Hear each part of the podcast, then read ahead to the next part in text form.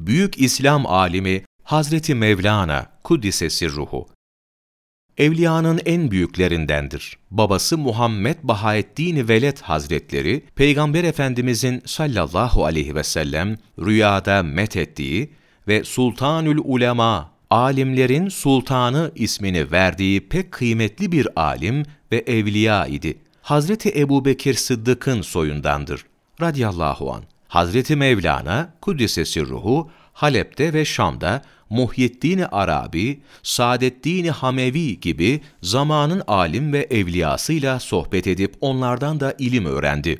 Tefsir, fıkıh, mantık, edebiyat, matematik, fen, tıp gibi pek çok zahiri ilimlerde mütehassıs oldu. Gündüzleri ilim öğrenip, gecelerini ibadet ederek, Allahu Teala'yı zikrederek, Kur'an-ı Kerim okuyarak geçirirdi. Mevlana Kuddisesi ruhu, kitap ve sünnetten zerre kadar ayrılmayarak, tasavvufta emsalinden üstün oldu. Binlerce talebesi oldu. Onları büyük bir itina ile yetiştirmeye çalıştı. Zamanla talebe sayısı arttı, medreseler çoğaldı. Büyük alimler yetişti. Mevlana Kuddisesi ruhu, ezan-ı şerif okunmaya başladığı zaman ya ayakta durur veya dizi üstüne oturarak huşu içinde ezanı dinlerdi. Bitince de ezan-ı şerif duasını okuyup salavat-ı şerife söylerdi. Sonra namaza kalkar, talebelerine namazı vaktinde kılmalarını tavsiye ederdi. Şems-i Tebrizi, Kuddisesi ruhu anlattı ki, Hocam Ebu Bekir Sellebaf Hazretlerinin hizmetinde çok yüksek kerametlere nail olmuştum.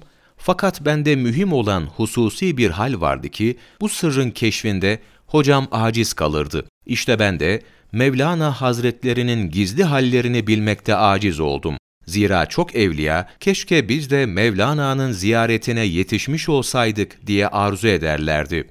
Yine Şems-i Tebrizi anlatır, her kim alimler peygamberlerin varisleridir hadis-i şerifinin sırrına vakıf olmak isterse, Mevlana'nın kuddisesi ruhu hareketlerine, ahlakına, davranışlarına baksın.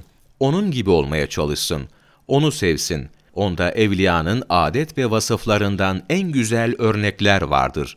İslam Alimleri Ansiklopedisi, Cilt 3, sayfa 147-193 17 Aralık Mevlana takvimi